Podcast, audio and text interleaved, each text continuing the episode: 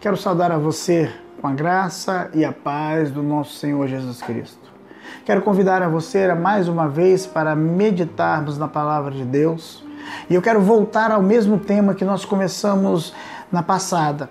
Deus quer fazer uma coisa nova na sua vida. E é com o mesmo texto de Isaías, capítulo 43, versículo 18 e 19, que nos diz: Não fique lembrando o que aconteceu no passado.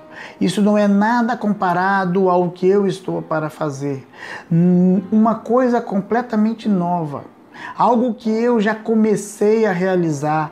Será que você ainda não perceberam? Vou abrir uma grande estrada no deserto para meu povo voltar à sua terra, no meio da terra seca, farei correr rios. Queridos, nós pensamos no dia anterior sobre mudança de foco, para que você possa experimentar as coisas de Deus. Nós falamos do que estava naquele tempo com Isaías, ele profetizou em um tempo difícil, um tempo de cativeiro, um tempo de pessoas que estavam doentes, tristes, estavam desmotivadas, cabisbaixas por causa, da, por causa das bênçãos que tinham já recebido e agora estavam vivendo um momento de luta. Talvez a sua vida está da mesma forma. E eu gostaria de deixar com você o segundo passo para que você possa abraçar a coisa nova de Deus que Deus quer fazer na sua vida. O primeiro é mudança de foco. O segundo é que você precisa esclarecer seu foco. Você precisa entender o seu foco.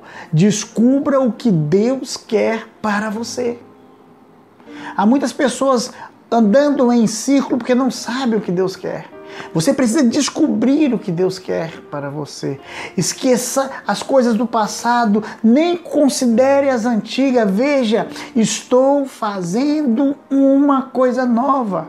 Agora ela surge, você não percebe. Estou fazendo um caminho no deserto, ribeiros, ou fazendo rios em lugares secos. O que você vê quando você olha para a sua vida? Você vê possibilidade ou você tem enxergado o problema? Observe o que Deus diz para o povo de Israel e Deus está falando com você neste momento. Estou fazendo um caminho no deserto, no meio de terra seca, farei correr rios. Os filhos de Israel tinham uma escolha. Elas poderiam, eles poderiam olhar para o passado e os problemas do presente, ou podiam se concentrar naquilo que Deus queria fazer na sua vida naquele exato momento. Caminho versus deserto, rio versus lugar com água, lugar vazio, a fim de descobrir o que Deus quer para você. Por isso, você deve primeiro se ver como Deus te vê. Você deve primeiro se ver como Deus te vê. Os filhos de Israel sentiam como se estivessem recebendo apenas o que mereciam por causa da maneira que eles estavam vivendo. Alguns até acreditavam que Deus nunca teria mais nada para ver com eles, mas eles estavam errados. E talvez seja esse o seu pensamento também. Você pode sentir-se como se o seu passado tivesse feito da sua vida um terreno baldio, mas em Deus, sua vida pode tornar um fluxo diferente. No livro de Romanos, capítulo 8, versículo de 1 a 2, diz para nós, portanto, agora nenhuma condenação há para o que estão em Cristo Jesus que não andam segundo a carne, mas segundo o Espírito, porque a lei do Espírito de vida em Cristo Jesus me libertou para a lei do pecado e da morte. Mas ainda em Colossenses capítulo 1, versículo 21 e 22, a vós também no outro tempo eres estranhos, inimigos no entendimento pela vossa obras más. Agora, contudo, vos reconcilio no corpo da sua carne pela morte para perante Ele vos apresentar santo, irrepreensível, inculpável. Precisamos entender, querido, que você precisa entender que a primeira coisa que você tem que enxergar é como Deus te vê.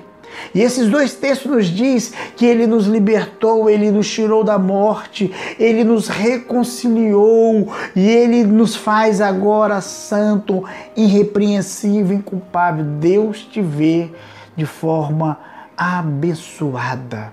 Para descobrir o que Deus quer para você, você precisa, tem que ver as possibilidades como Deus vê. Você tem que enxergar as coisas como Deus vê. Olha, o texto nos diz: Estou fazendo um caminho no deserto. Tenta visualizar nos seus olhos quando você pensa no deserto que você enxerga. Mas tenta visualizar também com os olhos da fé quando você enxerga o que Deus está fazendo. Deus é capaz de transformar áreas desérticas em vida, na sua vida em campos de bênção fértil, abundante. Deus pode tornar uma vida seca inútil, transformá-la em uma vida próspera, uma vida de graça. Em 2 Coríntios capítulo 3, versículo 17 e 18 diz: Ora, o Senhor é Espírito, e aonde está o Espírito do Senhor, aí há liberdade, mas todos nós, com a face descoberta, refletimos como um espelho a glória do Senhor. Somos transformados de glória em glória na mesma imagem, como pelo Espírito do Senhor. Você já parou para perceber como Deus tem te visto hoje?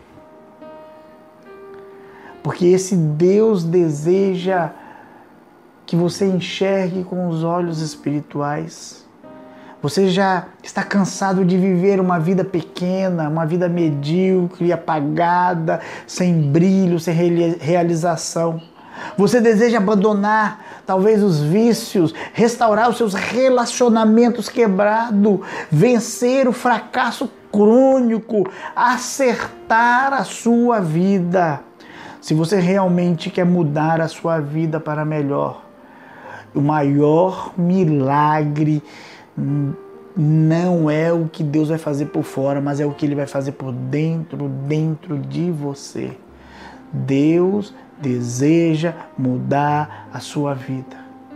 E você precisa mudar a sua visão. Olhe com os olhos espirituais. Feche seus olhos, vamos falar mais uma vez com o nosso Deus.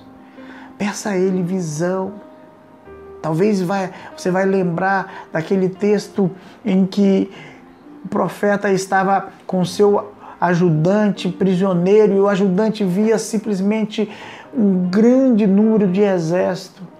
E o profeta faz uma oração dizendo para ele: Senhor, abra os olhos do meu servo. E aí ele começa a enxergar com os olhos de Deus. Ele enxerga os exércitos de Deus. Peça a Deus para abrir os seus olhos para que você enxergue com os olhos de Deus. Pai, em nome de Jesus, mais uma vez, nosso clamor é que o Senhor abra os nossos olhos. Não somente os olhos físicos, mas também os olhos espirituais. Para que a gente enxergue sim os problemas, mas que nós possamos enxergar a tua graça, o teu poder, a tua mão em nossas vidas. Essa é a nossa oração em nome de Jesus. Amém e amém.